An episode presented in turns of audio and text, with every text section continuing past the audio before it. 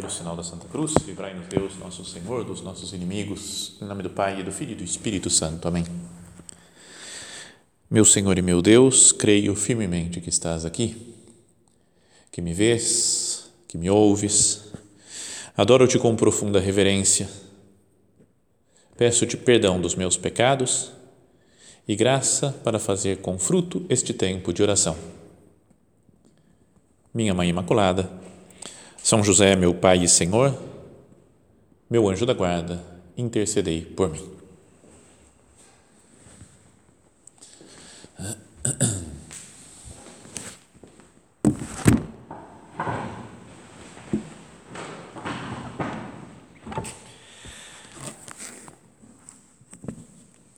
A meditação de hoje tem, ah, digamos assim, uma com uma moldura agora, né, para falar qual que é o, quais são os parâmetros que a gente está, em que situação que a gente está vivendo, para meditar no que vamos meditar hoje. Então, parece que vocês vão ter agora, depois, uma, um encontro, uma palestra né, sobre a preparação para o ONIV, né, para a convivência da, de Páscoa né, do ano que vem.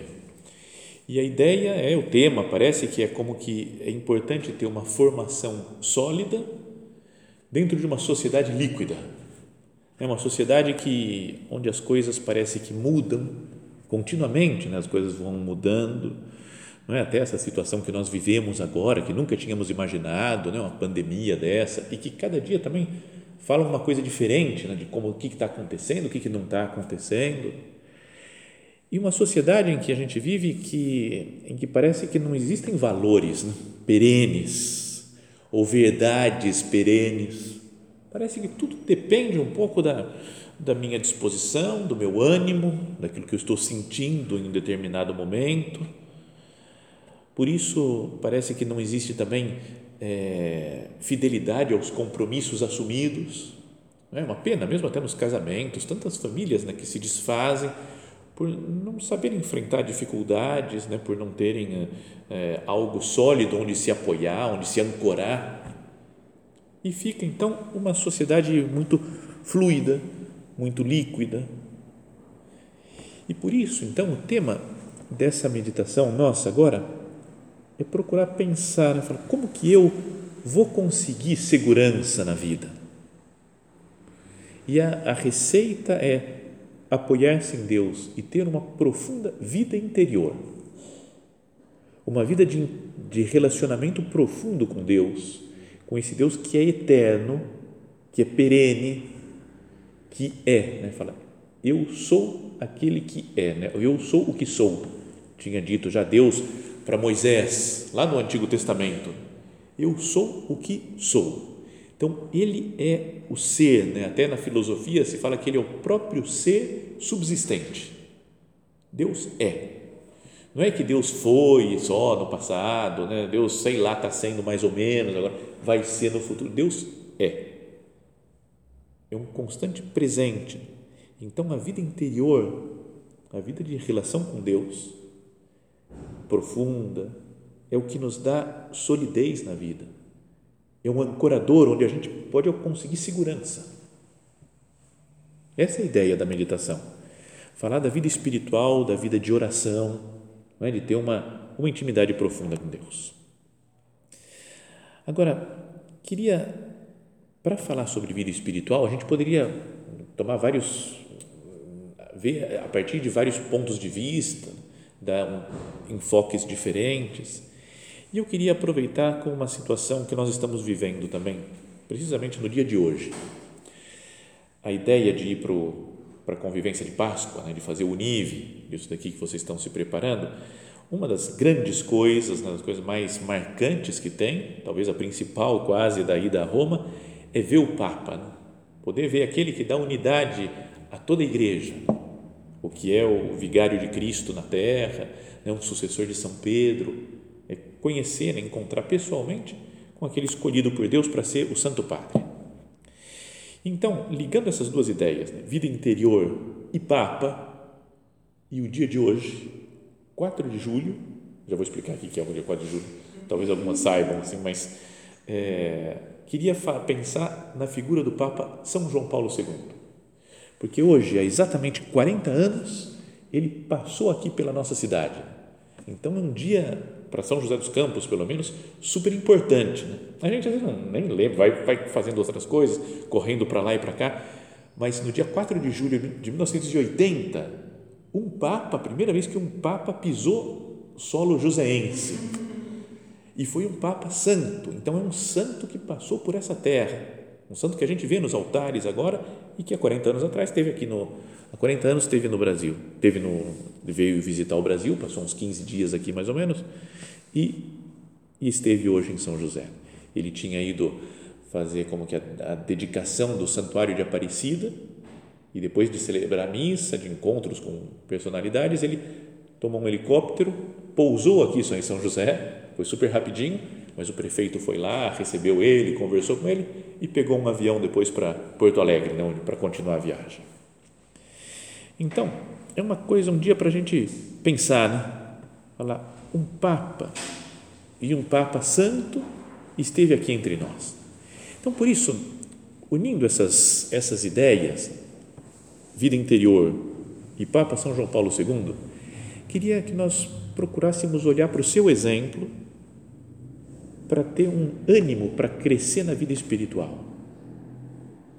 Talvez a gente conheça, né, já tenha lido biografias dele, né, conheça a história de São João Paulo II, mas queria contar algumas historinhas assim só para que desse um, não sei, um panorama de como era esse homem de Deus. Né.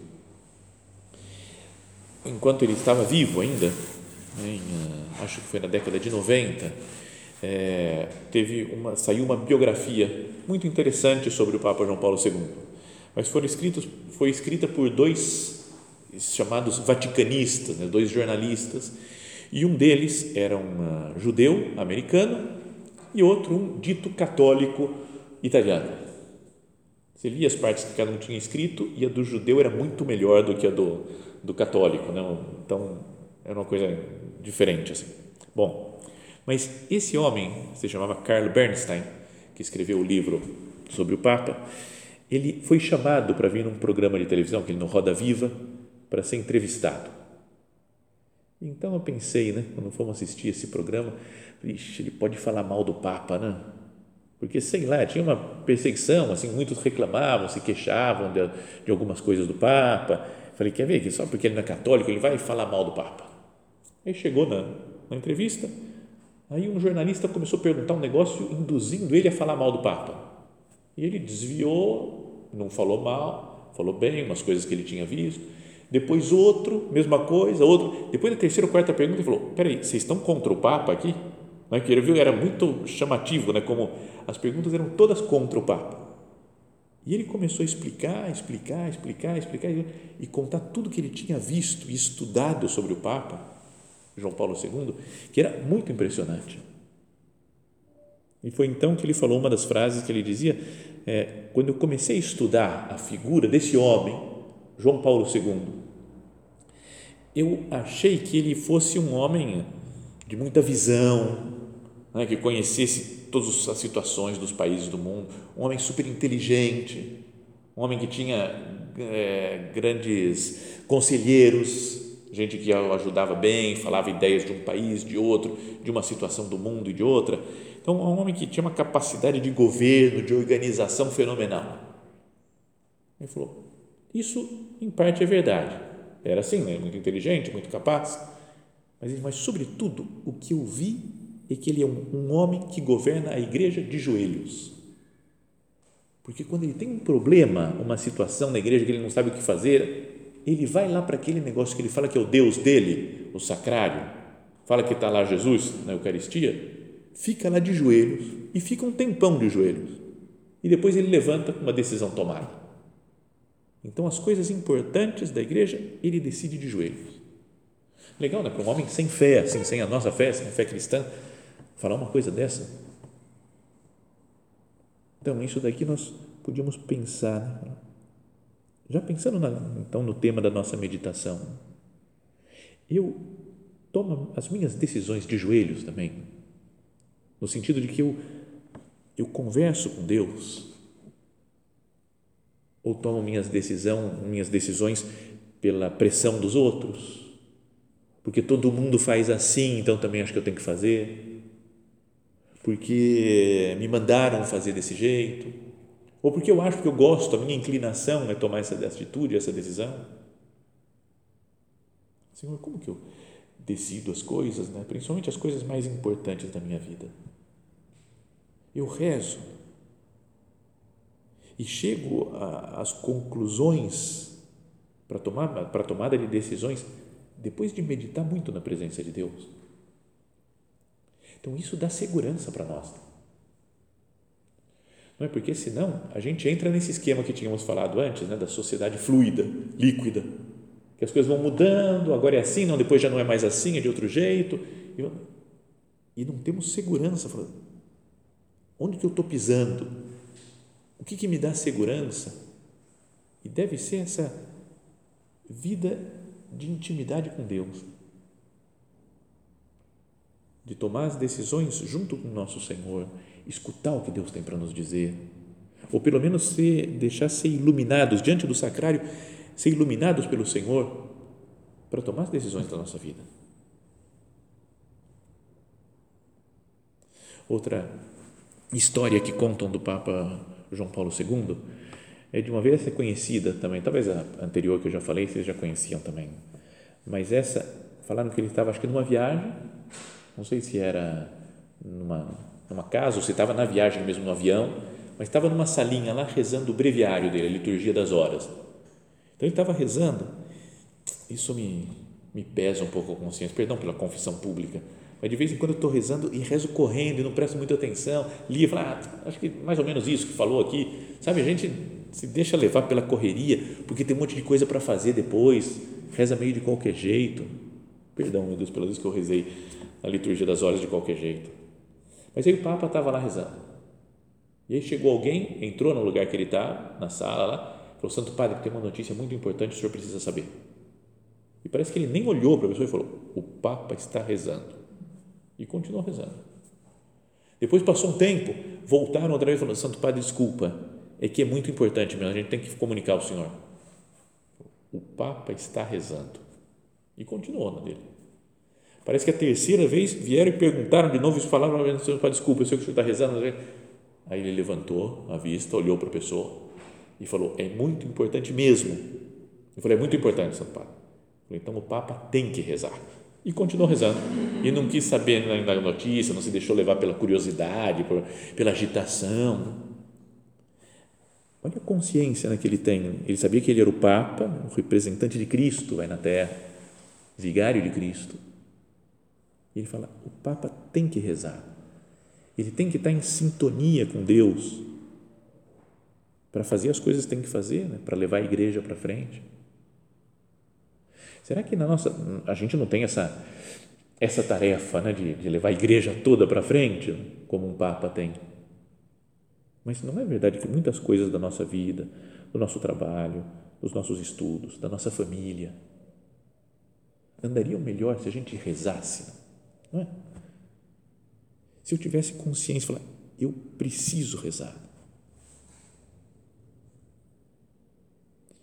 E e a gente às vezes se cansa, né? reza um pouquinho e se cansa. Hoje eu escutei uma historinha de uma menininha que tem acho que três ou quatro anos. Né? É, quatro, cinco vai no máximo. Não, acho que tem mais. Não sei, por aí. É criança pequena, sabe criança pequena? Mas que ela ia, a mãe reza o terço, então ela ia rezar com a mãe. Mas rezava um Pai Nosso, uma Ave Maria, não sei o que, e depois ia brincar, né? já distraía, não dava. E um dia ela falou: Mãe, hoje eu vou rezar o terço inteiro.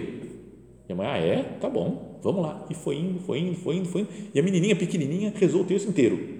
E daí ela saiu, ela acabou, ela saiu pulando, eu rezei, eu rezei, feliz da vida, correndo. A mãe parece que filmou até a criancinha pulando de alegria. Falou, era tanta alegria dela de ter rezado o texto inteiro, você achou o máximo. Assim. Então, e às vezes a gente reza pouquinho, já tá bom, né? já, já rezei, já é suficiente. O Papa João Paulo II, não é que tem que fazer exatamente a mesma coisa que ele fez, mas também em outra viagem, Dizem que ele atendeu um monte de gente, celebrou missas públicas, um monte de. Sabe aquela. O agito que é, né? Uma, super cheio de compromissos que tal o Papa, tem o Papa sempre. Todos eles que foram viajar. Até do Papa Francisco, uma vez, parece que chegou umas seis horas da tarde, ele chegou num convento de freiras. Não sei se foi aqui no, no Brasil, né? parou e ficou dentro do carro e falou: Eu não consigo mais, eu não tenho força para descer. Fala para elas que eu estou rezando, mas eu não tenho força. Sabe, de esgotamento total, assim, de se, de se doar aos outros. E o Papa João Paulo II também, talvez era mais jovem, né? também tinha um pouco mais de ritmo assim, mas num país acabou tudo lá, mais ou menos umas 10 da noite, ia dormir e ele falou para o bispo lá, acho que era que estava do lado dele, falou, vamos rezar um terço hein, agora para pedir pelos frutos dessa viagem, para que Deus toque na alma das pessoas. E o outro, imagina se fosse com, com a gente, né? Ele falou, claro, vou rezar o terço com o Papa, mesmo estando com sono, 10 horas da noite, vamos, vamos rezar. Então rezou um terço. Acabou, falou, vamos rezar outro Vamos. Aí rezaram outro. Aí depois acabou isso daí e falou, vamos rezar o terceiro? Aí já completa, né? na época que eram três partes do terço lá assim. Acabou o terceiro terço, você topa fazer uma via sacra comigo? Você fala, cara, é insaciável, né, o Papa.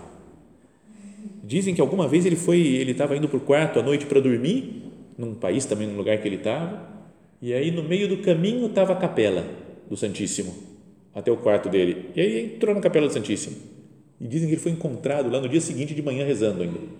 Varou a noite rezando, estava indo para dormir, resolveu na última hora, vou rezar, eu preciso. Bom, e muitas outras histórias assim. Um homem desse, né, desse calibre, né, desse naipe, né, podíamos dizer, um homem santo, percebe a necessidade de oração contínua.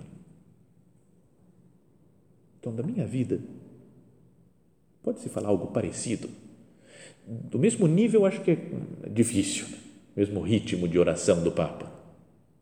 Já contei aquilo que ele, eu não sei se é real isso, mas que falaram que ele rezava 17 terços, às vezes, no dia. E eu acho impossível, eu não sei como é que é possível, humanamente possível. Eu tentei uma vez, um dia só, falei, vou bater o recorde do Papa, vou rezar mais de 17 hoje. E tinha um caminho longo em São Paulo, eu morava, ficava no trânsito horas e horas. Né? E fui indo, fui indo, fui indo. Acho que eu rezei nove aquele dia. E acabou o dia. Eu falei, cara, não dá, não tem mais onde colocar terço para chegar nos 17. Bom, mas não é questão de número de horas, e mas sobre tudo isso, né? a necessidade que a pessoa sente de se referir a Deus sempre, de estar com Deus sempre. Meu Deus, quanto que eu rezo? Quanto que eu me apoio em você de verdade? Perdão, Senhor, pelas vezes que eu quero decidir as coisas sozinho, que eu esqueço da sua existência. E uma pessoa que se esquece da existência de Deus e de que é Ele que governa o mundo, é muito fácil que entre nessa, nessa coisa fluida, líquida, que vai mudando de ideia, não tem firmeza em nada do que diz. Como que eu me apoio aqui em Jesus sacramentado? Jesus na Eucaristia. Isso até é, talvez seja um exemplo meio bobo assim, né, a comparação, mas a gente olha para Jesus e ele é sempre o mesmo, dá uma dá uma não sei uma impressão de, de estabilidade.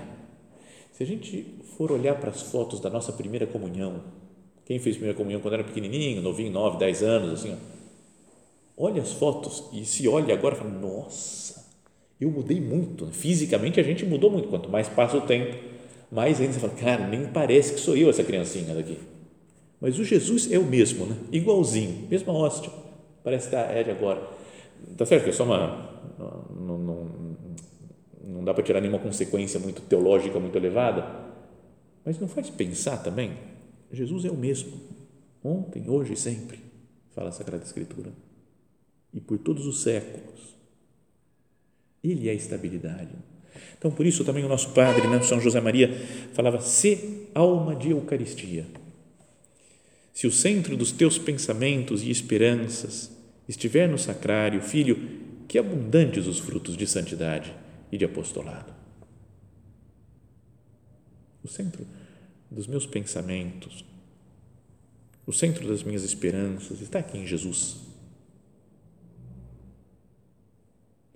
ou, ou está em outras coisas, né? em, em organização, eu tenho que preparar bem, organizar bem, fazer bem, estudar bastante, um monte de coisas que são humanas, que às vezes são importantes, mas o centro do pensamento, da esperança, deveria ser Jesus Cristo, nosso Senhor. Quando nós estamos com Cristo, quando lhe fazemos companhia, nós vemos as coisas com outros olhos. Vemos as coisas que são realmente importantes, entendemos mais as coisas. Uma pessoa santa parece que acerta mais, né? tem, tem uma visão mais correta de tudo, da realidade, dos problemas. Tinha coisas que o Papa João Paulo II e outros santos falaram que, que eram mais ou menos como que proféticos, né? que depois passam anos e a gente percebe, olha, não é que ele tinha razão nisso? Porque tem uma intimidade especial com Deus. Lembra daquela cena do Evangelho? Já comentamos isso outras vezes, mas que Jesus estava na última ceia, reunido lá com os apóstolos, capítulo 13 do Evangelho de São João. E depois de ter lavado os pés, Jesus se senta à mesa outra vez e fica comovido interiormente, porque ele está passando por um momento de sofrimento, nosso Senhor um pouco antes da sua paixão, da sua morte, e fala: Em verdade, em verdade vos digo, um de vós me entregará. Imagina, ele fala: Um de vocês daqui que estão íntimos de mim vai me entregar. Então aquilo deve ter sido soado como uma bomba lá no, no cenáculo, né?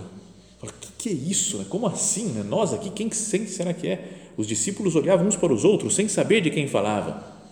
Então podia se sentir meio arrependido, falando, será que sou eu, pelas minhas misérias, sou eu, Senhor, que vou te entregar? Ou começava, ah, acho que aquele cara lá, eu nunca fui com a cara daquele, certeza que é fulano de tal.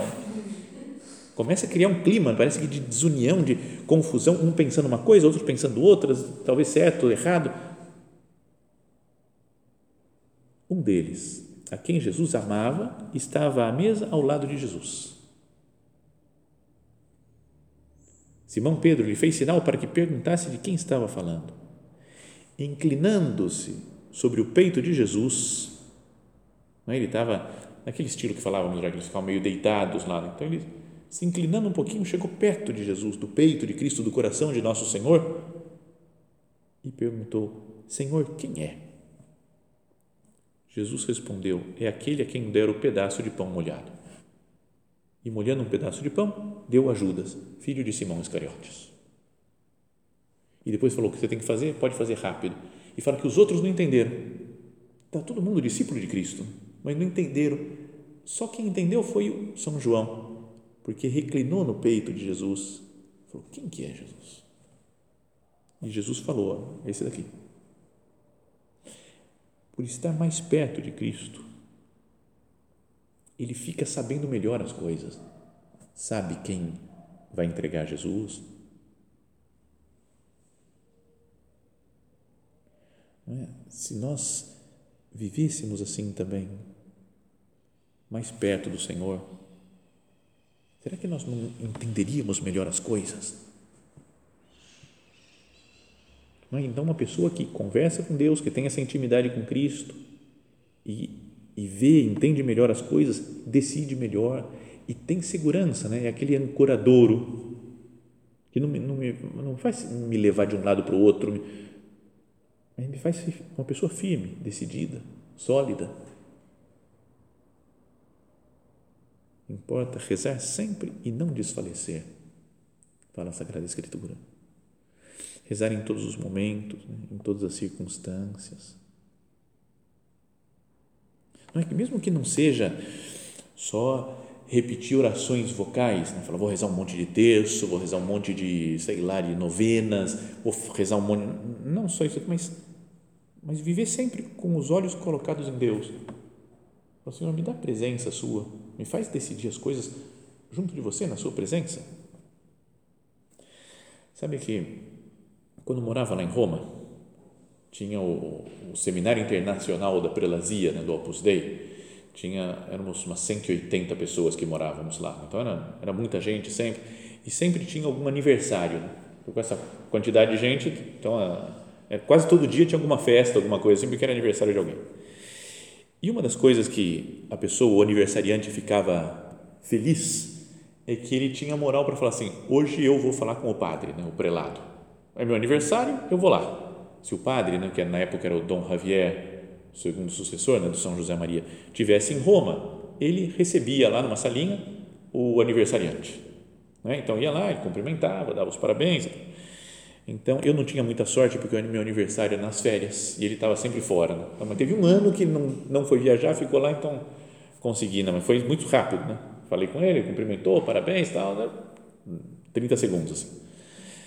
Mas tinha um dos, um dos que se ordenou comigo depois, que é uma figura, um cara super divertido, né? muito legal, assim, todo cara sabe, o cara sabe viver, né? Tinha contatos com gente do mundo inteiro, o cara era uma, uma peça rara. E ele levou no bolso uma fotografia, não tinha na época celular, assim, era uma coisa muito rara né, na, na época, faz 20 anos isso. Ele levou uma fotografia do, da família dele. Então ficou lá guardado. Quando ele chegou, o padre cumprimentou, né, Dom Javier, o prelado, parabéns, não sei o que, rezei por você, pá, obrigado, não sei o que. Quando estava indo embora, ele falou, padre, deixa eu só mostrar uma, uma coisa aqui, ó. ó, fotografia da minha família, deixa eu dar uma benção aqui para a família. Então, estavam todos os irmãos, acho que uma meia dúzia de irmãos, e aí ele olhou, ah, que legal, falou, deixa eu explicar quem é quem. E aí começou um pá, conta a história da vida de cada um, só para enrolar o prelado lá, o padre, né, e ficar com ele, conversando, não sei o quê. E aí foi falando de um, de outro, de outro. E tem um dos irmãos dele que tem síndrome de Down. E ele falou, padre, esse daqui é aquele meu irmão, lembra que é doente, que eu tinha falado para o senhor, que tem síndrome de Down. Então, esse daqui não faz nada, ele só reza. E o prelado falou, como assim não faz nada, só reza? Falou, seria bom que a gente fosse assim também. Falou, cara, só reza. Então, a partir dali, falou alguma coisa para ele, ficou, pô, é verdade, né? Como assim não faz nada, só reza? Rezar que é importante, ficou tocado assim no coração aquele, aquele cara.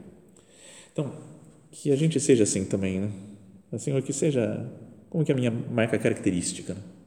Esse daqui só reza, mas no bom sentido, não, é não trabalha, faz nada, fica, não é? mas a pessoa que reza, ela tem uma luz de Deus especial para decidir as coisas, para fazer, para cumprir, colocar em prática a vontade de Deus.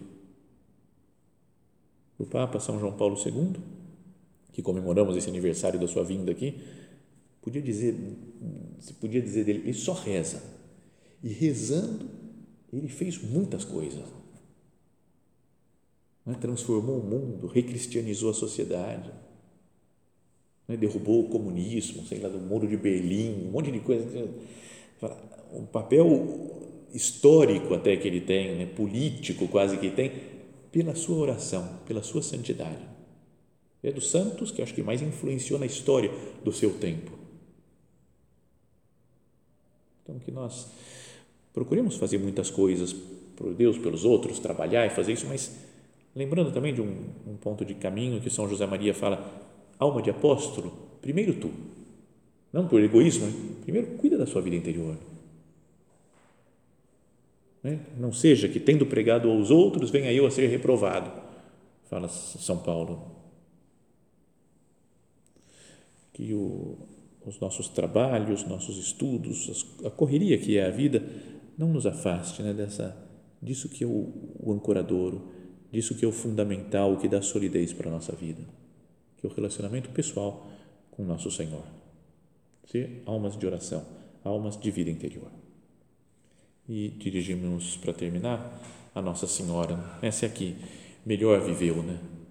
A vida espiritual, a vida de oração. O próprio Cristo, homem de carne, viveu dentro dela isso é o objetivo né, da nossa vida espiritual, que cada um de nós vá recebendo Cristo dentro de si, como fez Maria Santíssima e a quem nós pedimos a intercessão.